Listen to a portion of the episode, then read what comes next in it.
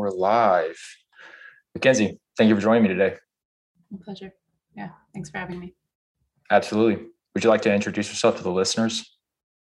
Uh, sure. I'm Mackenzie Amara. I'm um, a Jungian analyst in training at the International School of Analytical Psychology in Zurich, a five rhythms teacher, and a clinical psych doctoral student working on a dissertation about integration of psychedelic experiences through dream space. That's awesome. That's definitely what I want to get into today. Um, is the molding of psychology and psychedelics. Um, before we touch on that, I'm curious, what led you down the path to becoming a psychologist? Um, yeah, I had a unique upbringing. I was raised in a commune. Um, and it was a very like psychology forward commune. We had a lot of interpersonal um, teachings, I guess, uh, how to deal with others, how to navigate self awareness, how to become self aware, uh, how to communicate effectively, how to deal with things like money, power, sex consciously. And I think that kind of primed me um, and then in my teens, I started taking psychedelics uh, for spiritual purposes. I was really interested in enlightenment. And I had a psychedelic induced psychotic break when I was 18 years old um, and was experiencing symptoms of schizophrenia for about two and a half years. Uh, during which time I discovered Five Rhythms Dance and Carl Jung. Uh, and the combination of those things kind of helped me piece my psyche back together um, in which time I discovered that psychology is incredible and um, and it wasn't until much later that I took steps in, to actually become a Jungian analyst. That that was not really ever in the in the cards in my mind as a 20 something. Um,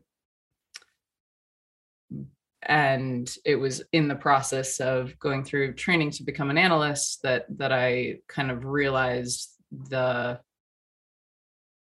relationship between depth psychology and psychedelic experience. And then it sort of became this like oh wow here's a lot of a lot of my own experience and a lot of what is what I've found to be most meaningful in the world kind of represented in in one overlapping Venn diagram. And um, yeah, that became a very obvious choice for me. But but I would say the path the path has been sort of piecemeal. Yeah, absolutely. I always think it's funny. Uh, anyone I've ever talked to about any topics like this, it's always a search to answer what has happened to themselves, not just a general interest. Um, I always find that to be pretty fascinating. Anyone on this journey is always trying to start with themselves and then venturing out to proliferate that knowledge or information. Um, that's awesome that you grew up on a commune. I'm sure that that was a super uh, unique and special special childhood. Um, would you ever live on a commune again after experiencing that? Uh, probably um, under the right circumstances. Yeah, yeah. I think there's something very healing about about close relationships and kind of being human together. Yep. Yeah, Absolutely. That's one of my goals in the future is to buy a lot of land and uh, build a homestead and then open it up to any of my friends and family to come out and grow food with me and hang out and just be one with nature as much as we can, you know. Um, that's fascinating. So I'm curious, how has the evolution of psychedelics changed since you initially got into the field because I definitely feel like we're going through a psychedelic and conscious renaissance right now. Um, and I'm curious what the academic stance on it is, if it's changing or if it's still sort of like that older, you know, 70s, 80s generation where they're trying to shut down research into that. Hmm. I, I certainly don't see that. I, I I don't see um, prohibition right now. That doesn't mean that it's not an option in the future, of mm. course. Um, I think when I when I started taking psychedelics as a young person, um, there certainly was not a lot of research, of course, there was the research that was done in the 60s, but there was a huge counterculture around it. So I remember, I mean, even in high school, we were reading TiHKAL and PiHKAL and obsessed with Sasha Shulgin and and um and there was this this yeah this very intense kind of countercultural movement maybe tainted by by Terence McKenna or inspired depending on who who you talk to. Um uh and and just this sort of idea of like free your mind um and and break free from the normative dominated dominant culture. And i still see that um in pockets but i certainly don't see that in academia.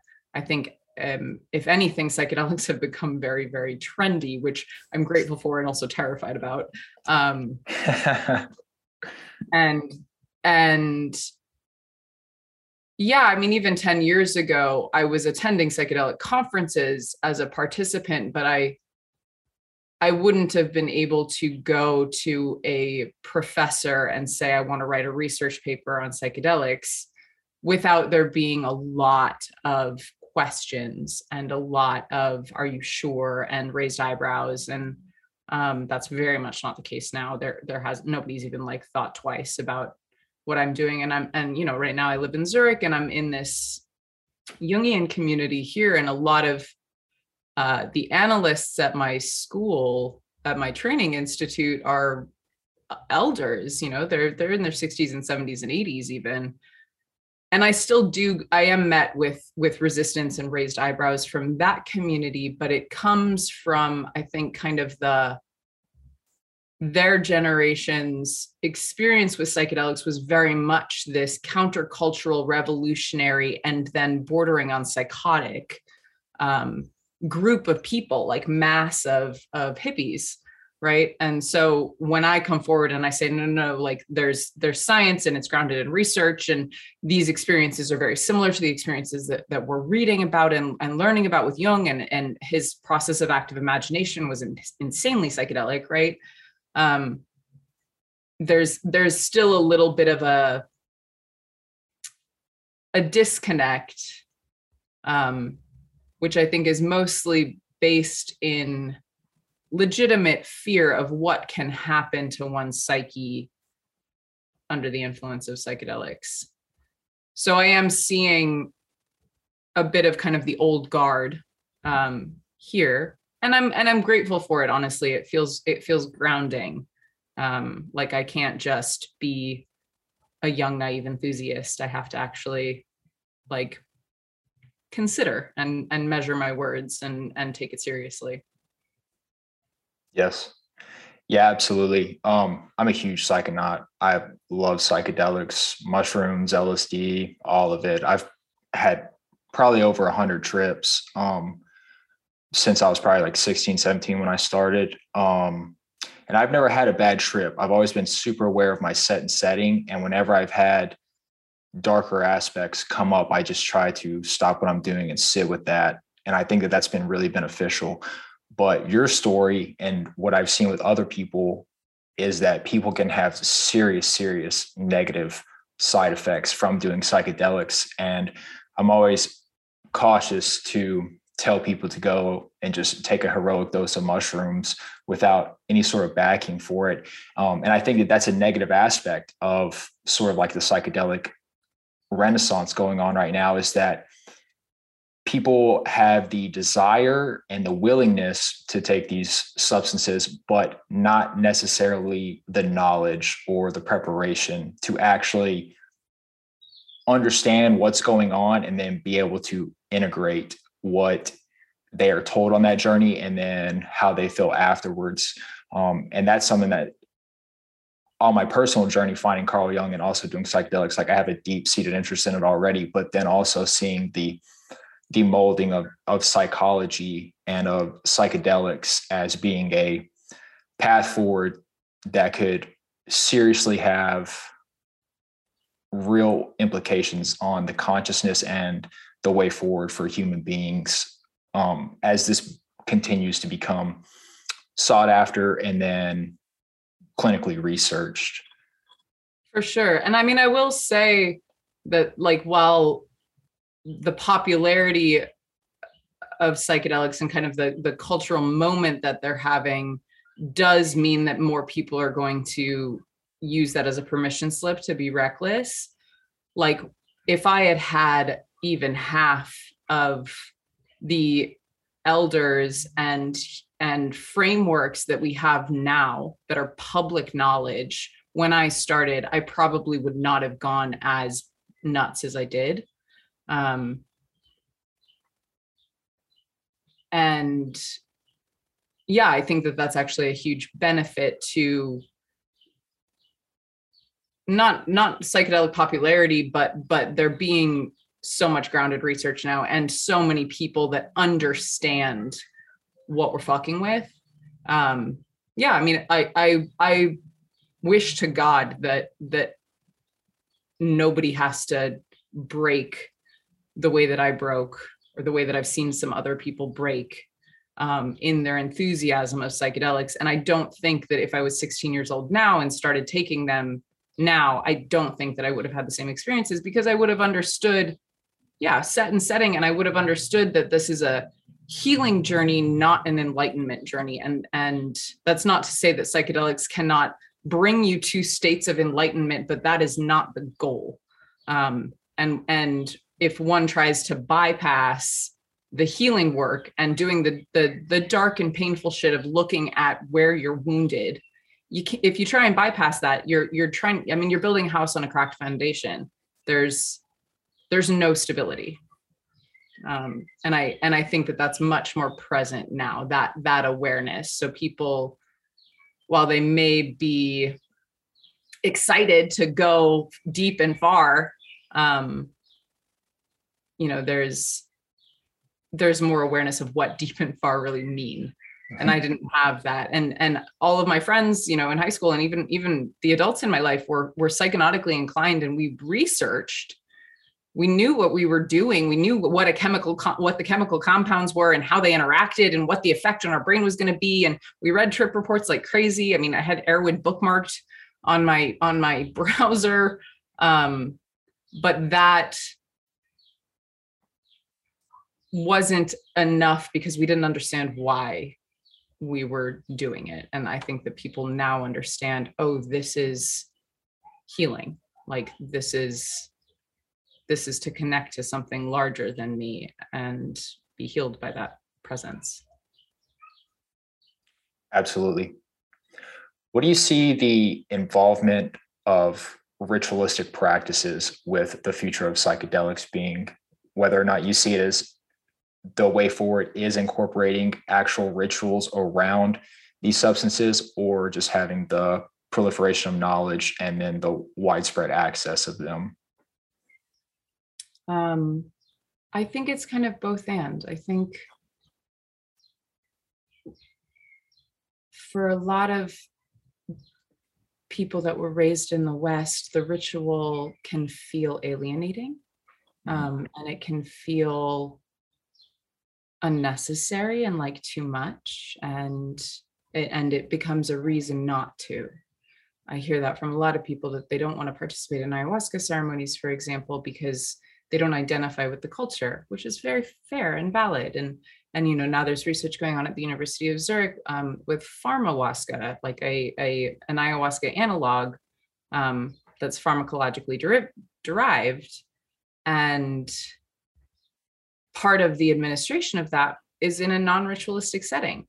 Um, it's in a more therapeutic setting with with your one or two attendants and and the music and the eye shades and that kind of classic medical model. And that is a much lower bar of entry, I think, for folks. So if our goal here is to disseminate the wisdom and teachings of these chemicals and of these plants, then the ritual's not necessary. That being said, um, in my experience, all substances contain like an ancestral lineage just baked right into their DNA, like everything does, right? So some plants in particular really yearn for a ritual setting. I've I've done mushrooms more casually and I've done mushrooms more ritualistically, for example, and I always sense that the mushrooms are more alive with the ritual that that it's it's a much more participatory experience. They feel welcomed into my body into my psyche. They want to work with me um, versus and I'm not saying that I don't won't still do this but taking a couple mu- mushrooms at a festival and going enjoying some music and laughing with my friends right? That's like then the mushrooms are participating with me in a very very different way.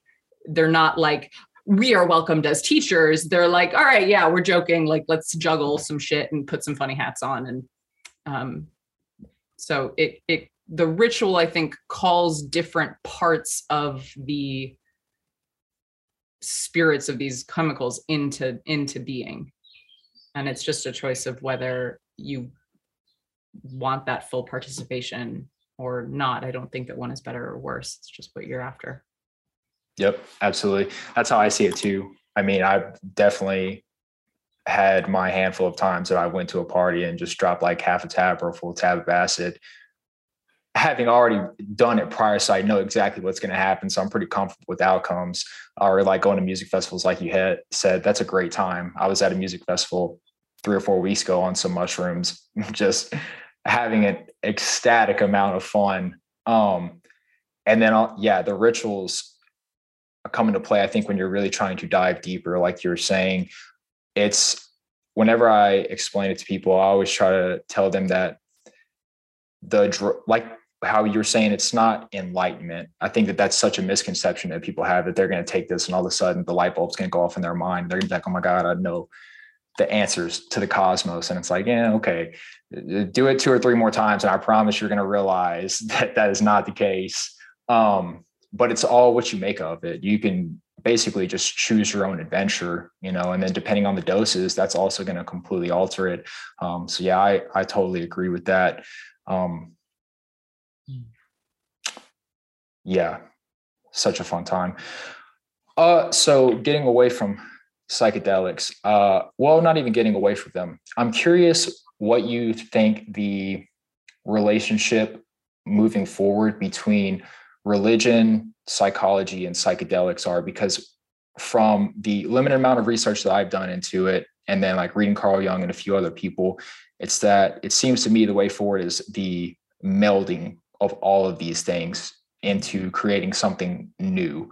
And that seems like that is going to be the the answer that they're not antithesis to each other or opposites, that they're all part of the same underlying functions of our psyche. Um, so I was curious what what your thoughts are on yeah. on that, on the melding of that. Yeah, I mean, there's a there's a million a million threads to pull in that tapestry. um, you know, Jung Jung talks about the religious function of the psyche, and that that there are these he he determines five basic in, psychological instincts.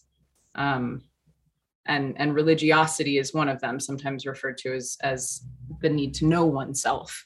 Um and i and he also talks about how when it comes to the big problems in life or the big splits inside of us our neuroticisms our anxieties our depressions our phobias the places where we're really disconnected from our essence um, it's not consciousness that heals. It's not awareness that heals, it's the numinous. So it's having that mystical experience to whatever, you know, and that's like a huge spectrum from, mm-hmm. big to small. Um, it's the numinous that heals. And, and so this religious function of the psyche, which is longing for that numinosity, um, when it's not met or um, given attribution, given space, given safety, curiously explored and allowed, then it does become pathology. Uh, it becomes pain and and cramping and um, hatred and projection. And when you look at the vehemence with which people hate, there is a religiosity to it. There is a godliness to that feeling and and absolutism it's it's it is it's godly. The degree to which people believe in their rightness and their their their righteousness that that's a manifestation of maybe more of the shadow side or the darker side of this religious function of the psyche right? Um, so there's something to be said for safe and healing experiences of that religiosity which psychedelics can deliver but many things can. Trance any trance state can right? Ecstatic dance chanting drumming um, silence good good stories good laughter good jokes even right? Um can can bring us to that state of like ah connection. Here i am. Like here's the whole and that's the thing that heals. It's not oh i understand this childhood wound and this thing and this trauma response and all of that's very very good information and self-awareness is never bad. Um but the self-awareness alone doesn't heal. It's it's the it's the religious function in its proper use. The other thing that i'll say about this the melding of the two um, and jeffrey kripal who's a professor um, at rice university he, he writes very beautifully about um, the emergent reorientation in the west toward mysticism again. Uh, that that our mystical proclivities kind of fell into the background post enlightenment as a result of the scientific revolution and you know that science and god split um, which was absolutely necessary for for the development of so many different technological and scientific advancements. Um, and now we're in this phase where the rationality and the scientific mindset alone does not suffice. So we need to to i don't want to say go back because we're moving forward but we need to kind of remember um, that more irrational or mystical element and and the, doing of that is causing a paradigm shift. Um, and we are seeing that in psychology and in most scientific endeavors that that there is this clash now between like the purely positivistic mentality that says if I can't prove it with data and numbers, then it doesn't exist, and this more holistically oriented um, frame, which understands, I would say, I mean, consciousness studies is a really good example of this, right? That like behaviorists say consciousness is a product of the brain, and and really what anybody with psychedelic experience knows and what we're also seeing in high scientific fields of like physics and psychology and um, is that things are just conscious. Cells are just conscious. Atoms are just conscious. They're they're not self-conscious but but they they do have an intelligence right? So this isn't a product of the brain. It's innate. It's fundamental. Uh, and of course, the study of that is impossible. This is the hard problem of, of consciousness, right? That we, the second you go in and try and cut something apart and and divide it and and look at it, you're you've already done the thing which won't allow you to study it holistically. So it's an impossible problem. Um, but we're we're now more sensitive to okay, this is a problem that that is insurmountable um, but we we do have subjective experience to kind of bypass it a little bit that people can have a subjective experience of a mystical reality and and we know that that subjective experience is true for them which is really all that matters right mm-hmm. that's how i have explained it to people is that perception is reality so what does it matter if what you're perceiving as a complete figment of your imagination if it's helping you experience life on a deeper and richer level then perceive Absolutely. what you want to perceive as long as you're not going out and aggressing or committing you know heinous acts in lieu of that then what does it matter what you believe in? If you want to believe in odin or an owl god or jesus christ i don't care as long as you're a good person. Um, well, i haven't read jeffrey do do commit heinous acts yeah. based on their perceptions. Uh, arguably that's the only thing that they're basing yep. their their actions on right? So um yeah it really is everything that you can perceive an enemy and make an enemy through your perception and then kill that person 100% absolutely. I mean we see that every day even in america right now. You saw it specifically with roe v. Wade uh, with that being overturned. The the utter belief in one side or the other leading to the willingness to commit acts of violence on each other whichever side you're on it doesn't matter. Both of both sides have done it. Um that's it's really fascinating. And i mean that's the history of religion i would say is is murder on massive massive scales in the name of a god that's supposed to be a god of love and care and you know harmonizing with your neighbors um I was going to say I haven't read Jeffrey Kripal yet, uh, but he is listening to him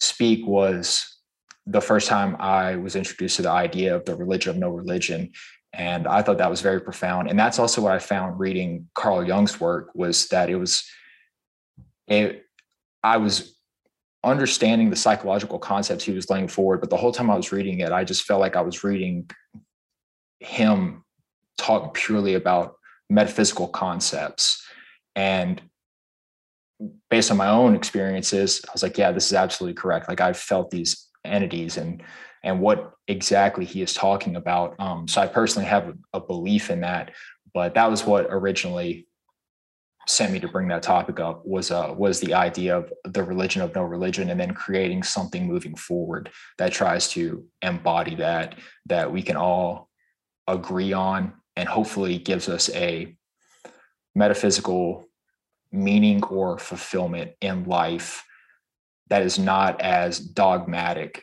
per se as Christianity or Judaism, Muslim, whatever the case is, uh, because they're also tainted. You know, I think a, a huge topic of conversation in the Western world right now is the idea of generational trauma or the passing down of wrongs. Um, and I think religion definitely falls into that, just like the state does um, or all these massive institutions of power, basically. Um, so that's something I've been really interested in is is what's going to be made moving forward to try to break those cycles of hatred and create something that allows people to experience life on their own terms and hmm. gives them less of an excuse to then turn that into dogmatic zealotry that they can turn on each other you know i i, I feel um hmm. the thing that happened for me obviously not for me because i wasn't there but like in in the enlightenment the, the enlightenment turn and and and the god is dead experience i think what happened for human beings who for so long had felt safe in the hands of god um and if not safe at least at least when the unsafe things happened they could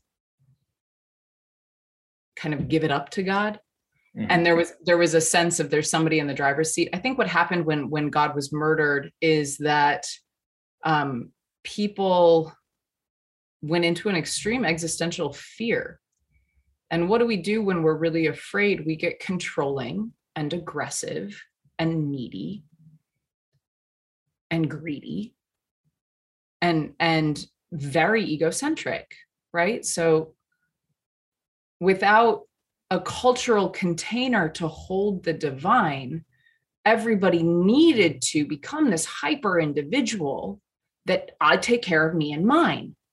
And that's capitalism in a nutshell, right? And and of course that's worth killing over of course that's worth going to war over that's that's survival instinct 101 so i don't think it's been it's been incorrect of kind of the collective nervous system to respond in this hyper individualized way to the loss of god that's what you do if you're abandoned by a parent. You freak the fuck out and you figure out how to deal with your life.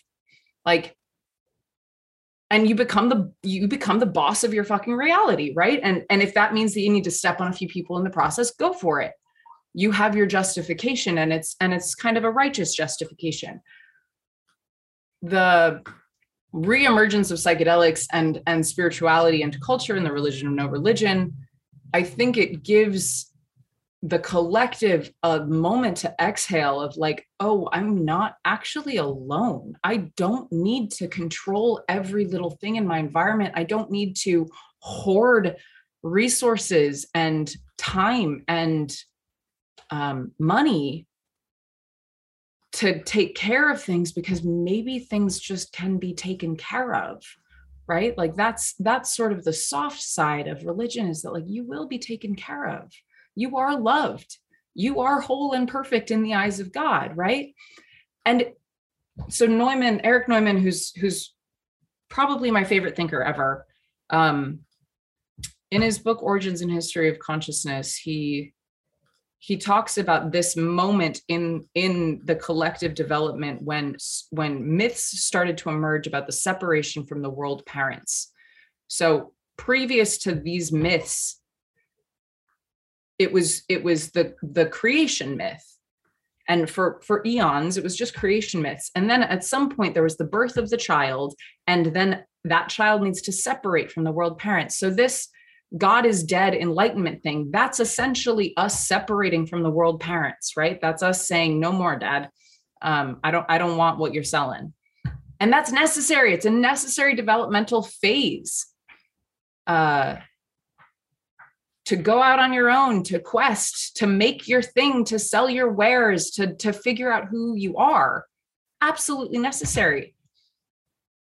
But when the stance becomes um, so dominated by fear that that you're no longer in the the developmental trajectory. You're just hoarding now. You're just staying you're stagnating. And and like in this miserly way kind of taking in experience or resources or people um then then you've stalled. Then we're in a state of arrested development and it's time to open to a new um, way of relating, a new way of being. And this is why I think depth psychology is so important because a lot of psychology just deals with kind of fixing the behavior, these behavioral interventions or pharmacological interventions, right, that take away the suffering of this hoarding ego. Um, whereas if we can orient to something that's not about the the dichotomy between suffering and ease which is just an ego dichotomy right? Like the ego is the one that says suffering bad uh, ease good. But if we can orient to something more than that that's about the evolution of your being and the evolution of beings in general then suffering serves a higher purpose and that's noble. That's a good thing. Uh, and that's the phase that i think collectively we're quite stuck in. We're we're in this what neumann refer, refers to as the old ethic there's good behavior and bad behavior and good experiences and bad bad experiences and and we try and do away with bad and and get more of the good. But in order to get more of the good i have to now conform become perfect become unsinning um to get the good the ultimate boon of of the good side. But that disavows this whole other part of life um, which is equally if not more important to our evolutionary journey. And that's the religious perspective i think that can be integrated and the depth psychology perspective that can be integrated that sometimes our our pain is so necessary and and highly valuable. I don't know anybody that has a meaningful life that hasn't suffered greatly for it. Yeah, absolutely. I think that that uh, the the lack of nuance in good and evil is definitely a a leftover blight from the Judeo-Christian control of of Western society. Um, whenever God was made perfect, it then gave humanity, specifically Western societies, a goal that was completely unattainable for them to ever get to because perfection is unattainable in any sense of the word, um, or at least in any sense that we can perceive it to be. Um, yeah, I mean, suffering. Great line. He says it, it, it, it, the time has come to sacrifice the ideal of perfection at the altar of wholeness. And I just find that to be so profound and and true. And every time i say it out loud it, it just it breaks my heart open. Um because it means that we're no longer making a devil out of life right? That like in god being perfect it means because nature is compensatory and and um tends to, towards homeostasis if there's if there's a bright bright perfect thing there has to be a dark dark imperfect thing right? The creation of christ necessitates the creation of the antichrist. So if if i'm striving for perfection i'm always on some level creating a devil within me. But if instead i'm striving for wholeness then it's ah devil's got a seat at the table. Here's this impulse that i don't know how to integrate yet but i'm i wonder I'm curious about it, not fuck you, go away. Right. Yeah, absolutely. That was something that reading Carl Jung helped me with as well was the idea of the shadow of of not repressing those darker aspects of yourself, but embracing them, accepting them while not allowing them to control you, your actions or your persona. Um, and then the wholeness concept is is so key. I originally was really into Buddhism um, and Taoism because of the concept of the yin and yang of achieving this equilibrium. And then when I was introduced to the concepts of the masculine and feminine, that just completely changed the way that I view myself and view the world um, because I lived in such deep embrace of not only the shadow warrior, but just hyper masculinity that whenever I even began to integrate a fraction of my own feminine back into my life, it was just instantaneous that I felt things on a deeper level. My relationships got better. My relationship with myself got better because I created empathy for myself. Um, and that was that's something that I strive for every day is to try to live that wholeness concept of the masculine and feminine within myself. Um, and I think that that's also something that would greatly benefit society and especially our country right now um, is that we have such a non-dualistic approach to the way that we interact with each other society the world basically everything our entire construct of reality as a communal whole is so hyper masculine that again, you you see the violence as being the quickest answer to turn to in pretty much all of our relationships with anyone. Um, so I think that that the coming back of of the the feminine and to not only yourself as an individual, but as a culture, re-embracing those aspects are going to be so crucial moving forward to actually having a healthy society. Mm-hmm. Yeah, I, I, totally agree, and I'm, I'm happy for you that you've had that had that insight. I think you know one of the ways that I see this showing up um and you know I work I work with couples and also just in being a human um and and relating to men and women but men um this idea of wholeness and good and bad and like that that kind of old ethic paradigm it shows up so much in conversation of well i didn't intend to. I didn't mean to hurt you. That wasn't my intention right? As if and this is this is like a perfect breakdown of that ego ideal of perfection.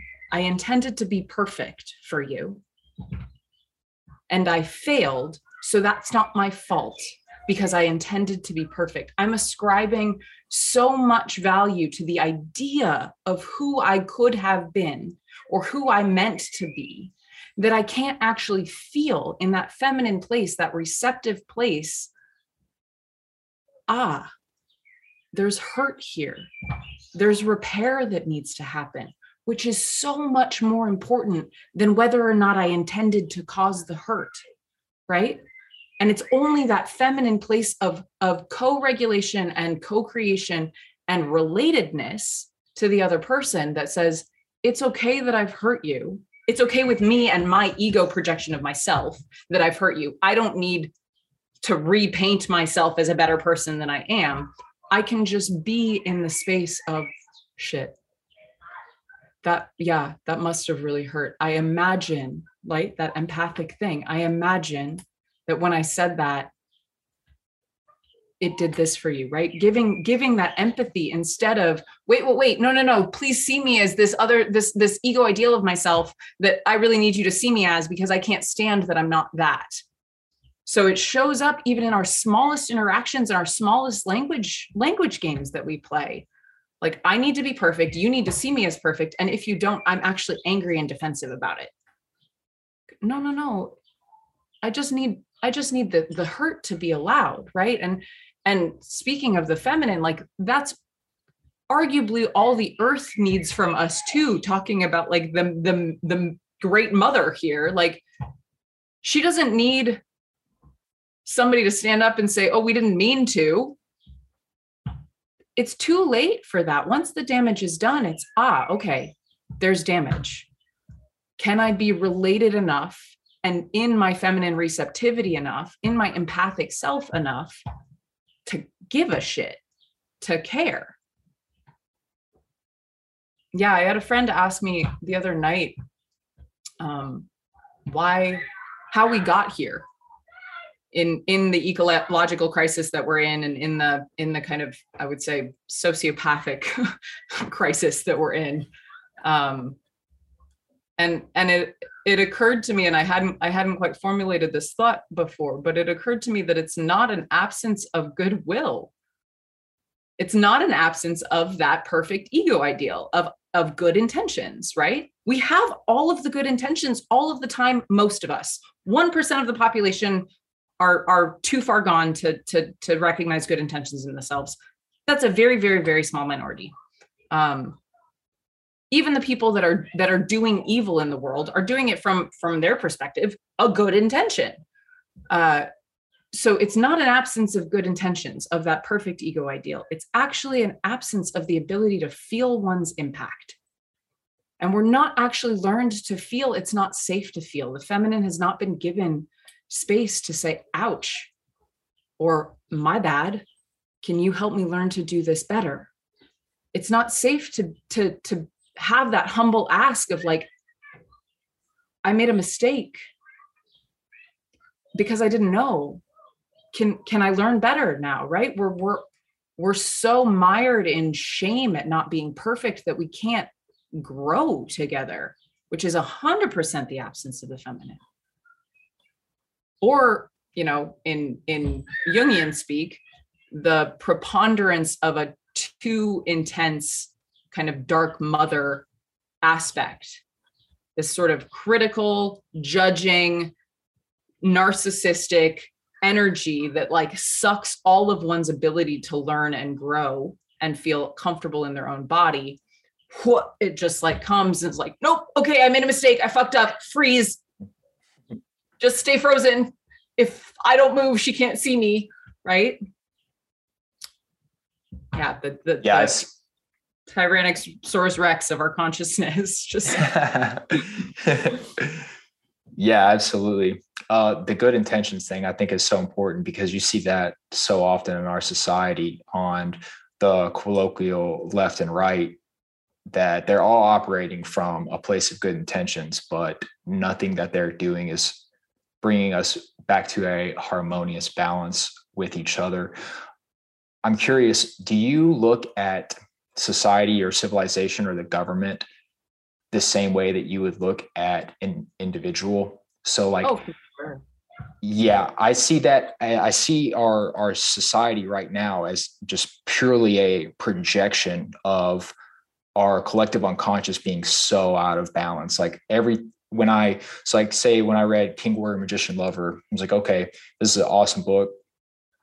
I can take these and apply them to myself and make sense of things. And then I took those same concepts and I looked at our society as a whole and I was like, oh shit, this is the they're the exact same correlations like these are direct projections of the imbalance in all of our own individual psyches that are creating this massive fucked up society right now um i mean that's yeah, that's was, that is just that's possession of an archetype by an archetype mm-hmm. right that like and i think this is another fallacy of of egocentricity if I'm operating from a purely ego place or a, an unrelativized ego, as in I haven't had an experience of my ego not being central to my to my psyche, um, then I don't understand that the experience that I'm having is not unique.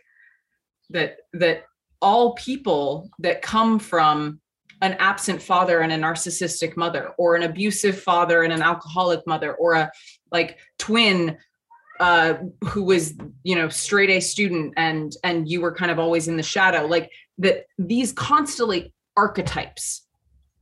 Of course every archetype shows up in us uniquely but the energy behind it is unchanging.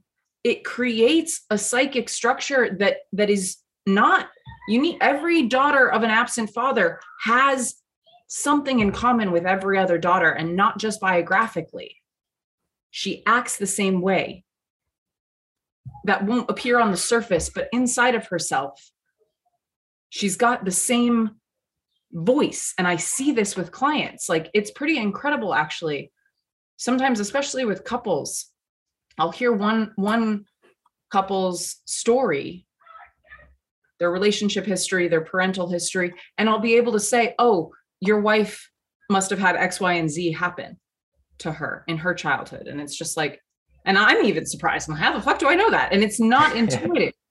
it's, it's, that's the only way that these archetypes could actually possibly manifest in a relationship is if she was bringing this list of truly archetypal experiences incest or a child of an addict or codependent mother or whatever it is right?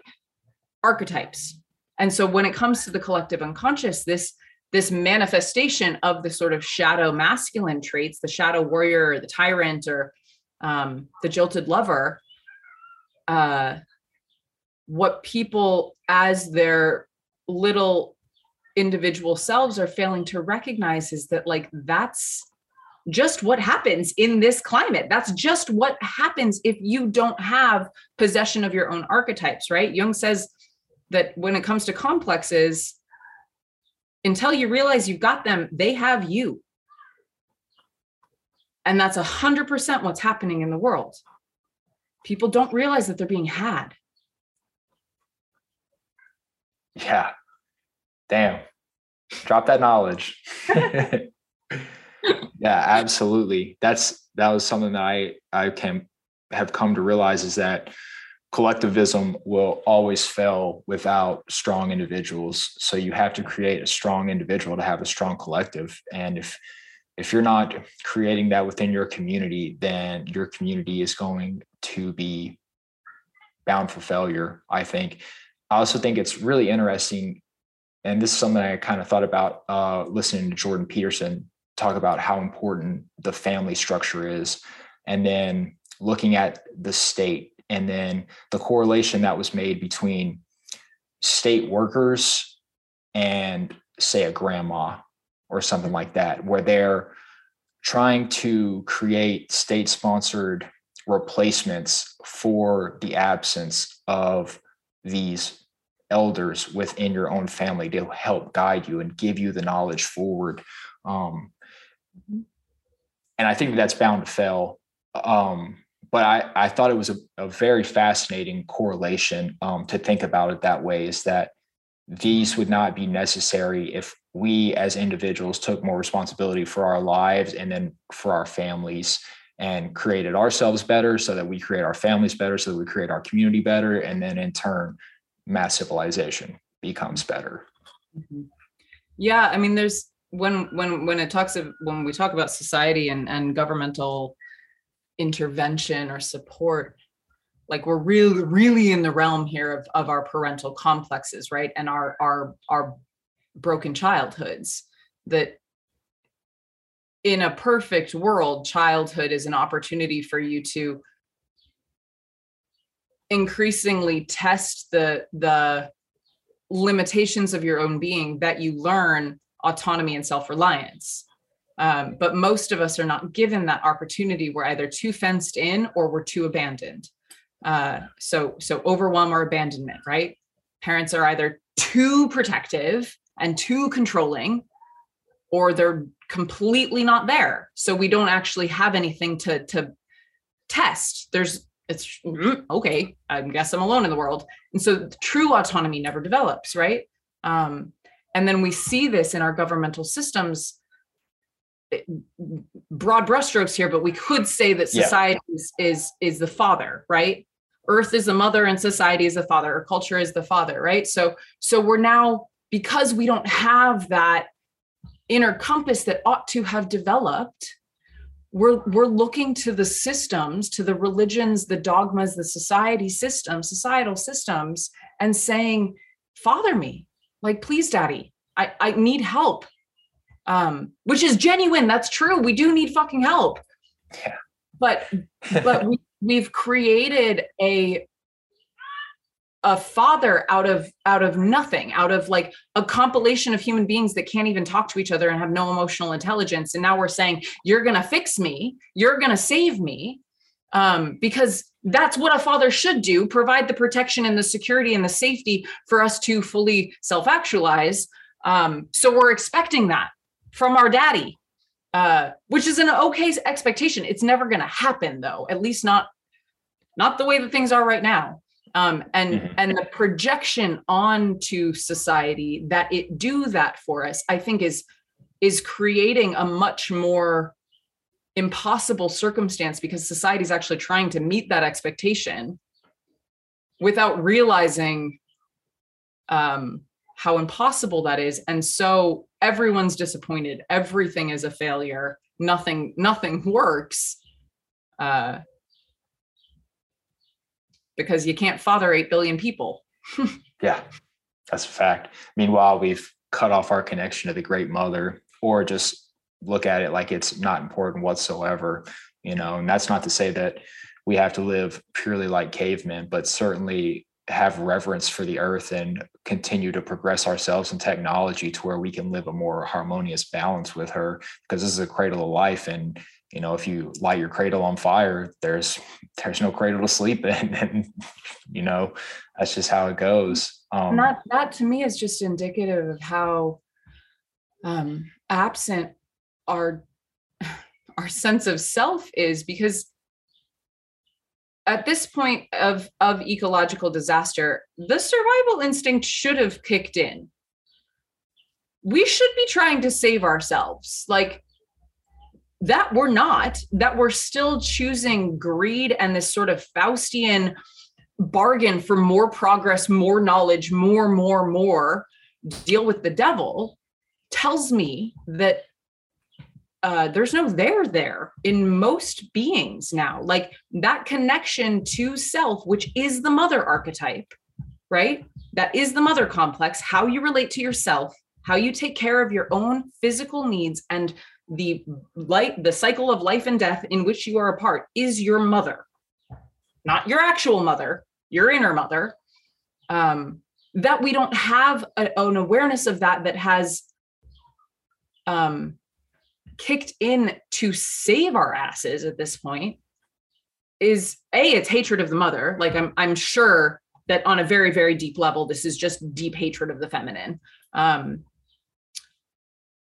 and and b like it's it's such a rationalization it's such a heady thing. It's such a masculine thing to have no body instinct to have no survival instinct. Uh it's it's absurd and and yeah just like i said very indicative of how far um how huge that chasm is yeah, yeah. Abs- Yep, absolutely. I think that we also operate out of a origin point of really pure pessimism. I think that that's why things like Western reductionism and psychologists like Freud are so big in our society because it is a it's a positive feedback loop that creates negativity. So you operate out of a baseline of pessimism before you even begin to make decisions because of how we're brought up as a culture um, and how we're taught from parents, public schools, whatever the case is, is that you automatically assume the worst in people or the worst in humanity, the worst in nature, whatever the case is, before ever actually giving anything a chance. Um, and I think that that's it, it it's so detrimental. Um, I mean, there's two things in that, right? There's the projection of the shadow. I can't tolerate the worst in myself, so I must see it in others.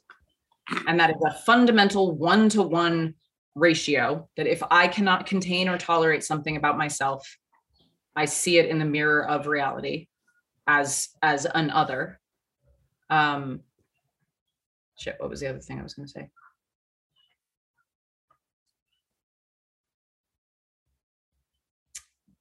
Nope, can't remember. it's all right. Just boomerang it out into the universe. It'll come back. I do it all the time.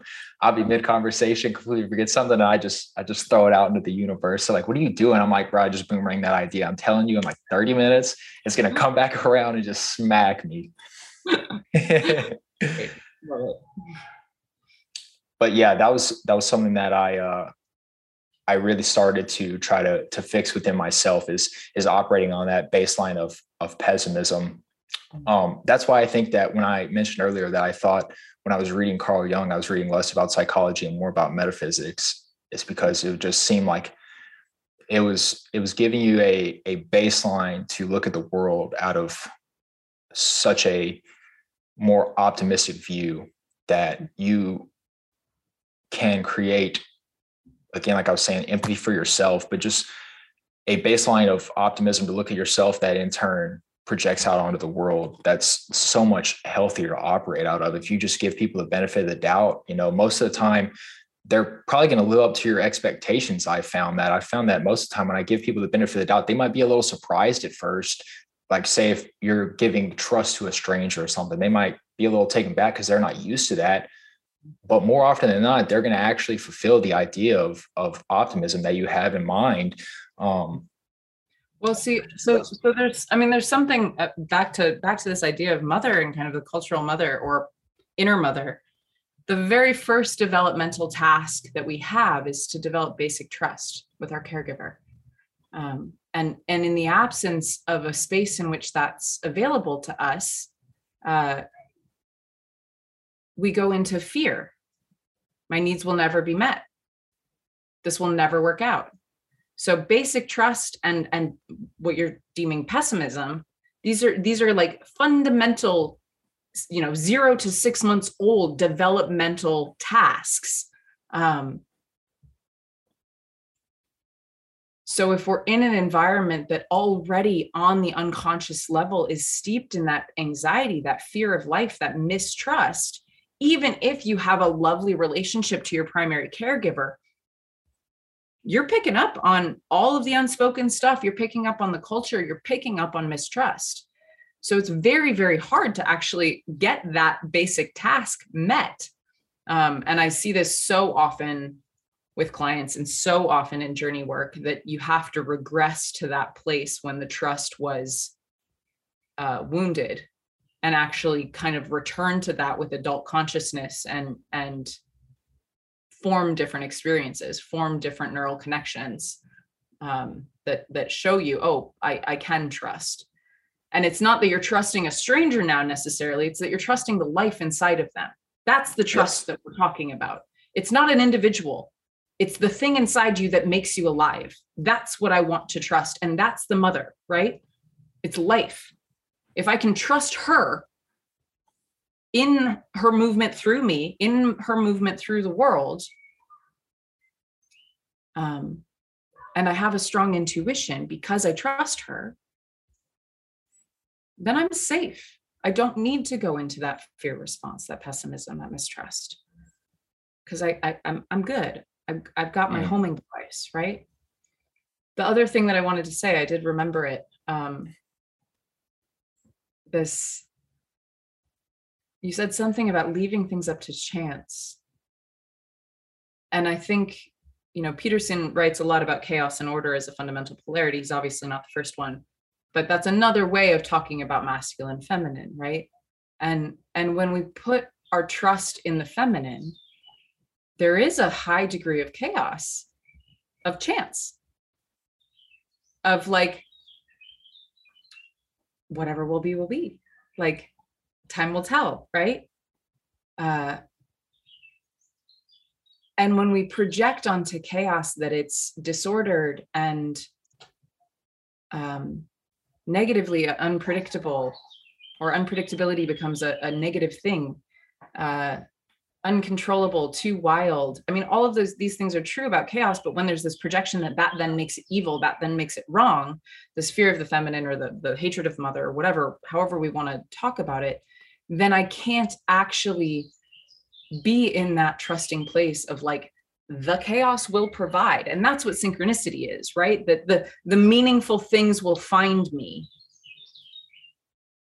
because that's what that's what meaning is that's what the co-emergence and the acausal relationship of matter mother is that all right yeah chaos principle the right shit's going to come at the right time and i can trust that even if i don't see it now with my rational order my logic, my lists, my plans. Um, and there's nothing wrong with plans. Obviously, there's nothing wrong with goal setting or logic or ordering one's life. But when we become one sided in that, so much so that we fear and reject the other side, um, then it is really impossible to kind of trust in chance and trust in the rightness of life that the good the right things will happen at the right time.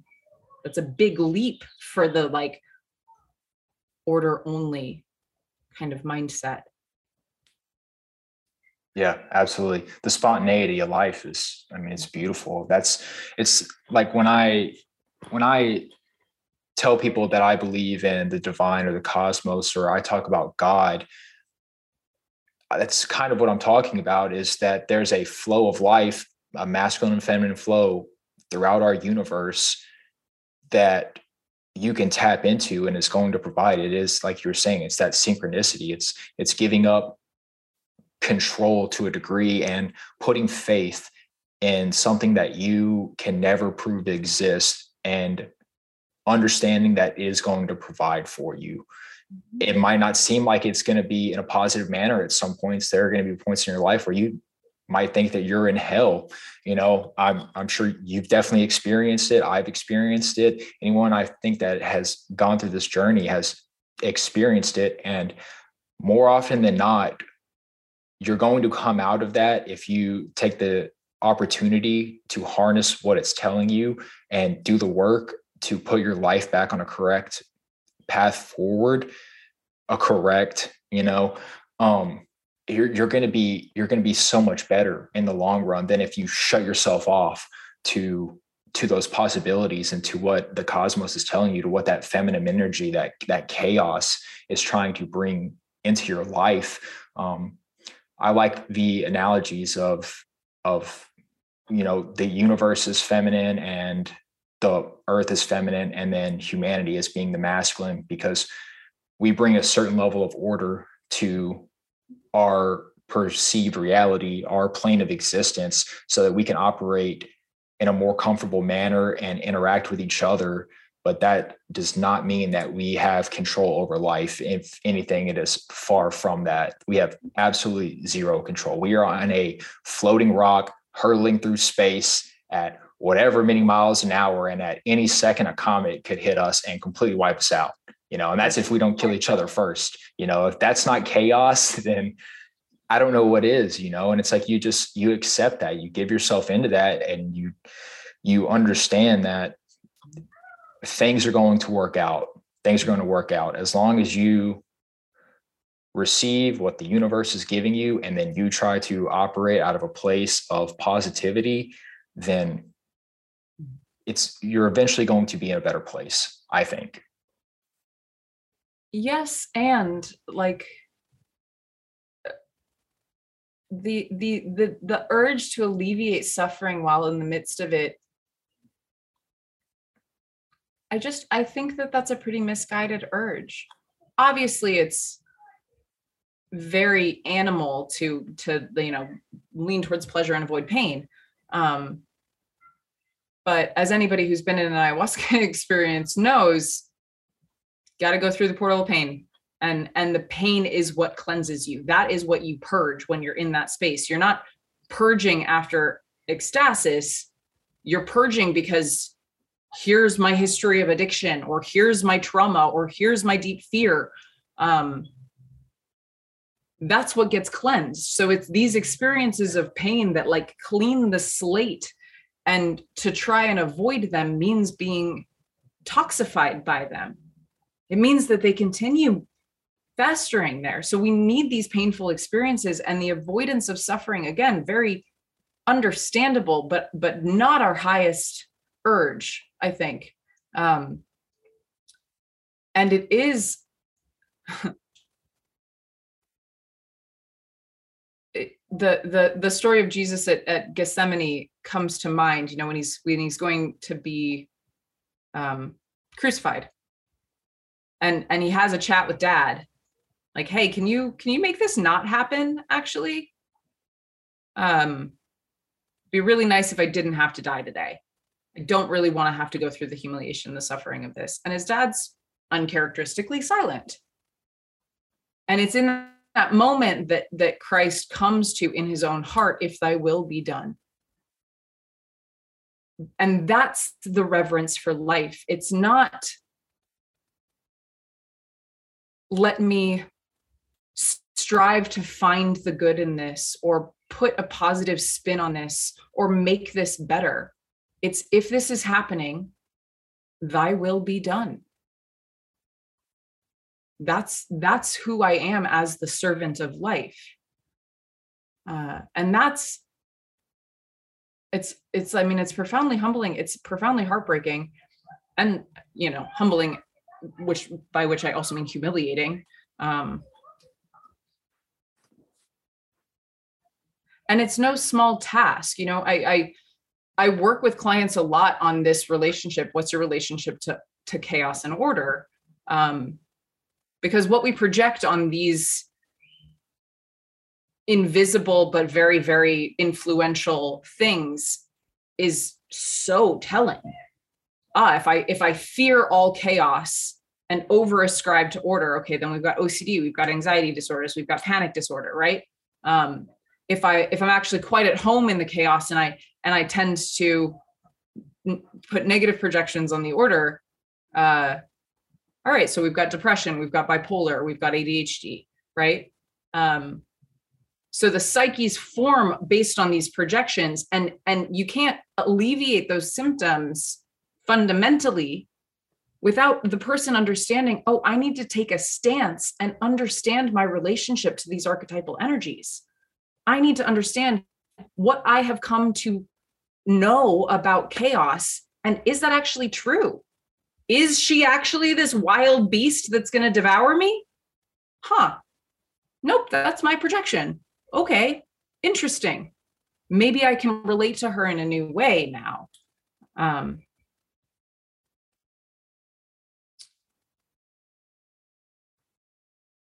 there's a Camille Paglia uh, I'm a huge fan of her, and that get that loses me a lot of points in feminist circles.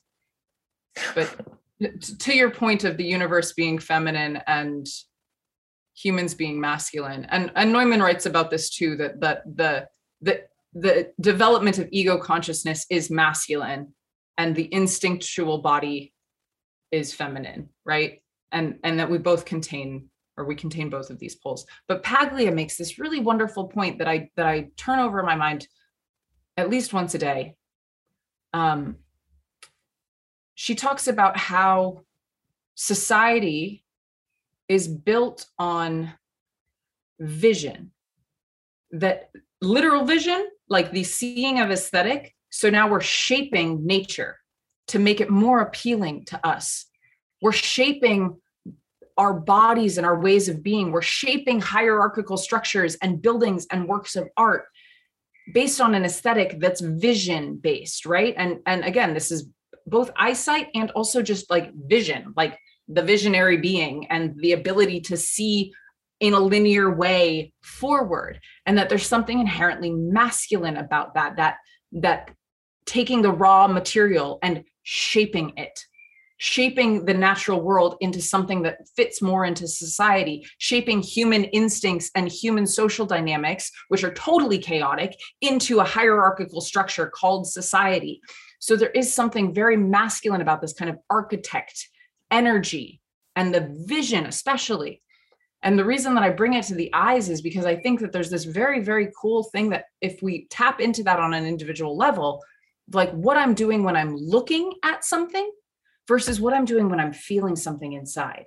And it and it that's exactly the dichotomy that we're that we're talking about here. And most people are going to be dominant in one. That I rely more on what I can see and therefore what I know and how I'm shaping versus okay, I'm not really paying attention to the details of the space around me or the, the features on the person, but I, I do have a felt sense of them. Or I do know what this what the vibe is. I know what this atmosphere fear feels like, right? So that's a that's an inner experience. And it's not so much about then creating based on a vision. It's like moving through things from a feeling. And again, like masculine, feminine, right? Like the orientation to life is entirely broken down into into these two ways of being and we can be pathologized or we can have pathology and symptoms in either in either direction but so often i see with men in particular which i'm finding very interesting these days um, that this sense of like if the world were different then i'd be happy. If society wasn't like this if i didn't have to have a job if i didn't have to xyz if women didn't treat me like this and of course women have this have this too then i'd be happy i if if i could shape things into the way that i need them to be then my insides would be all right so there's the breakdown right of the inner and the outer world with that instead of how do i get my insides right with everything the way that it is and that's a that's a very i almost want to say feminine orientation of like this is the way that things are. And now I need to do the thing of what does that mean for me? How do I make sense of that? Instead of I'm going to hyper control and make my reality the way that I see it in my vision. I just you said that the people direction. sorry. no, I it's all right. I loved it. I was I was tracking or trying to track as much as I could.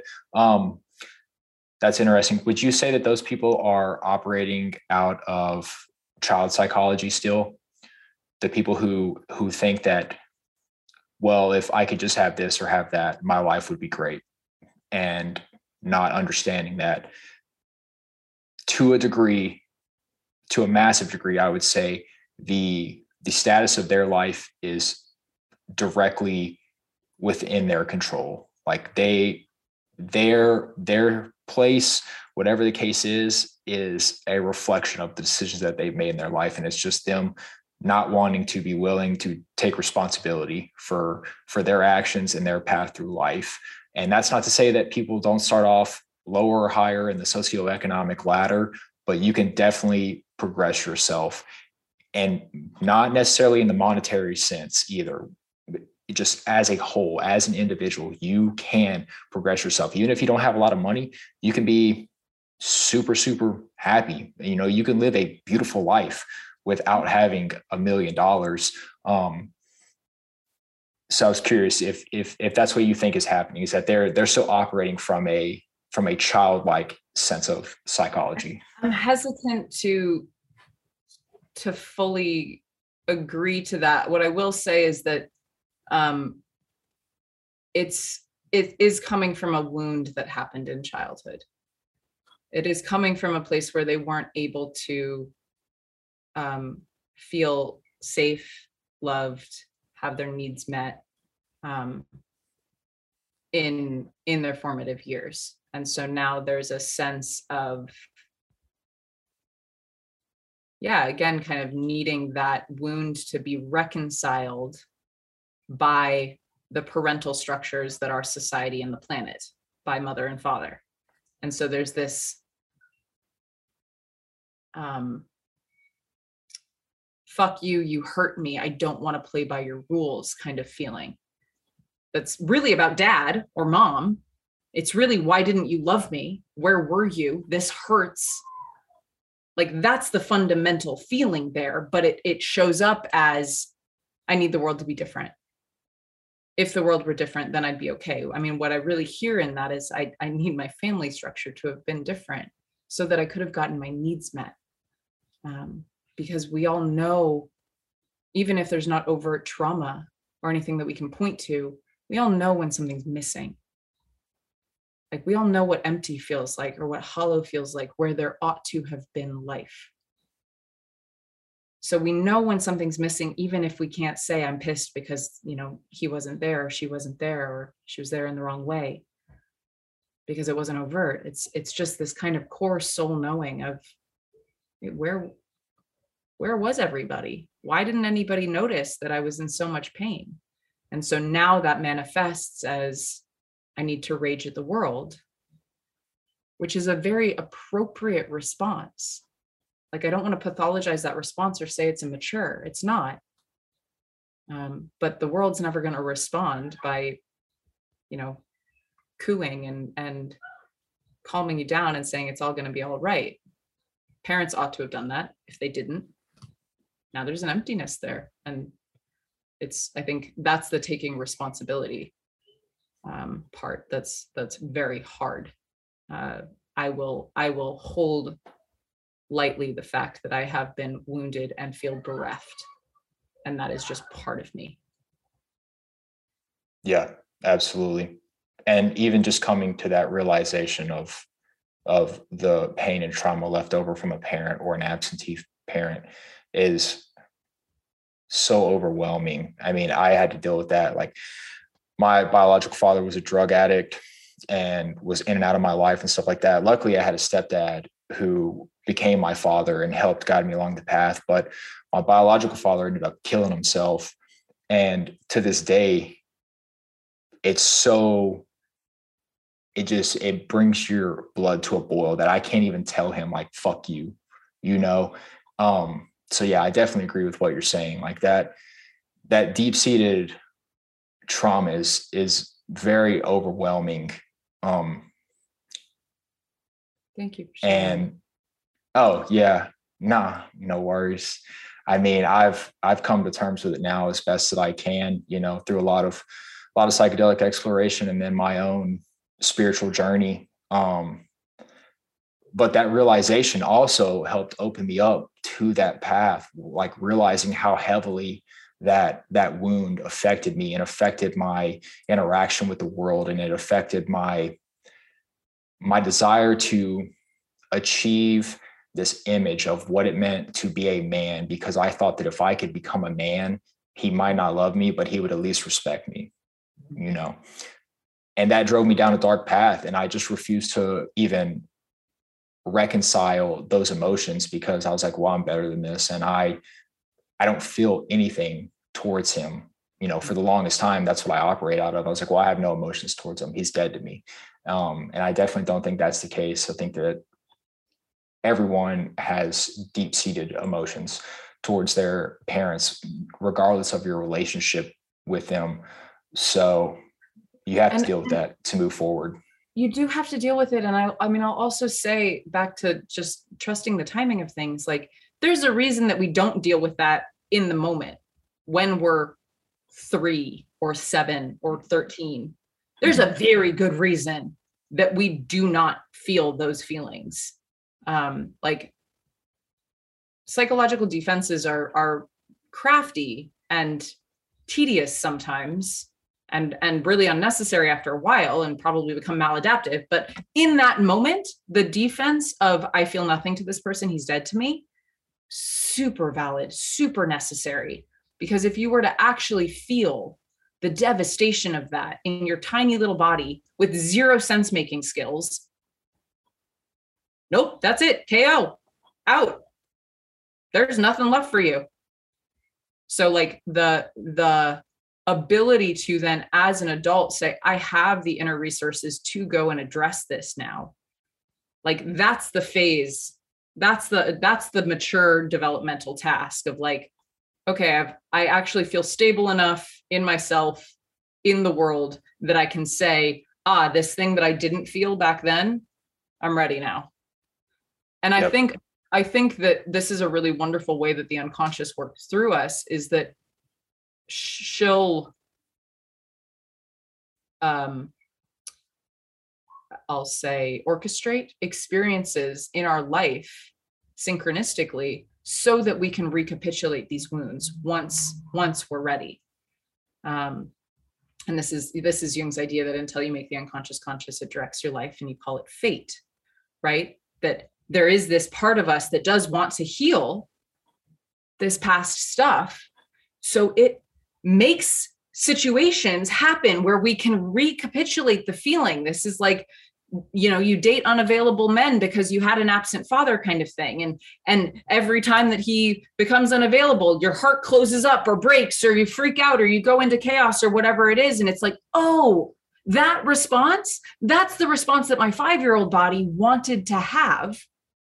But I obviously couldn't have it then because it would have killed me so the psyche's trying to give you an experience to to to actually go back to that place of like I can take care of you now I can deal with this now. We can change this pattern now with consciousness, with maturity. Um, and until we do that, they keep happening. It keeps fucking showing up. Like, ah, that again. Cool. Guess I'm not done with that. yeah, absolutely. Synchronicity is such a crazy thing. I experienced that in my life so heavily to put me on this journey.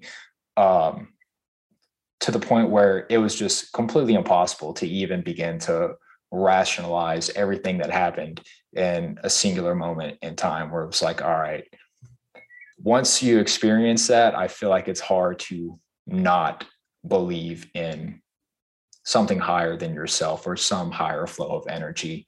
Um, and then, yeah, absolutely, like you're saying, having the psychological tools to to cope with that or to seek out help with that is so crucial. I mean, as a 24, 23 year old man when this was initially happening to me. Um, I mean, that shit broke me as an adult. You know, I, I couldn't even imagine as, you know, a 12 year old child trying to cope with that. It's, it's impossible. You don't have the psychological capacity to really sit back and, and integrate what's going on without it just completely breaking you down. Um, and I, yeah. I really, I really feel that some of these like larger more archetypal things death of a parent absent parent drug addicted parent like um death of a friend whatever like it's not all parent related anyway that it's almost not I don't want to say not possible, but like I would almost not advise even trying to integrate it. It's just how do I choose to relate to this? because the relate relating to something means i'm conscious of it right? I'm facing it. It's in front of me. I could even hold it. I can touch it. I can be touched by it. There's a, there's a there's a feedback and a receptivity that I, I i lost a friend to suicide there's there is no version of reality in which i integrate that grief in which I ever in which I ever think it was the, it was a good thing. It was an okay thing that happened. I'm never going to come to some sort of transcendent mysticism around it. But I can relate to that as like she meant the fucking world to me. And that I don't know, the the the relating to it feels much more loving to me than the like I need to integrate this darkness into me and into my understanding of human beings so that I can make it go away. It's like, no, no, no. I, I, I, I just want, I just want consciousness of this. That, and I, I mean, I see, I can say this with addiction too. That, um, I, I don't know that there's ever like I, I've struggled with addiction in my past. I've gone, I've gone through some pretty, down some pretty dark roads with that. Um, and i don't think that there's ever going to be a time in me that that i am not aware that there is a hungry ghost that will every once in a while demonically possess me and it will require more no matter the cost. And that's just my addiction demon. I don't know that I'm ever going to integrate that because the the origin of it is well, well, well older than me. It is not biologically based. It has very little to do with my actual life experiences. It is just something that I am picking up from from the collective. And of course, there are biological reasons or biographical reasons that that it emerged in me as everything's gene environment interaction. But um, so now my job is not to say okay let me let me take this demon and, and integrate it into me and like become more whole in my personality. It's no here's my demon. I see it. I can relate to it. Some days i can feed it. Some days i can i can pat it on the head and say kind words to it. Some days i might feel angry towards it. Some days i might wish that it wasn't there but there's always a relationship in that. I'm always conscious to it. It's always in front of me so I'm, I'm like very pro integration and i also find more and more that with these bigger things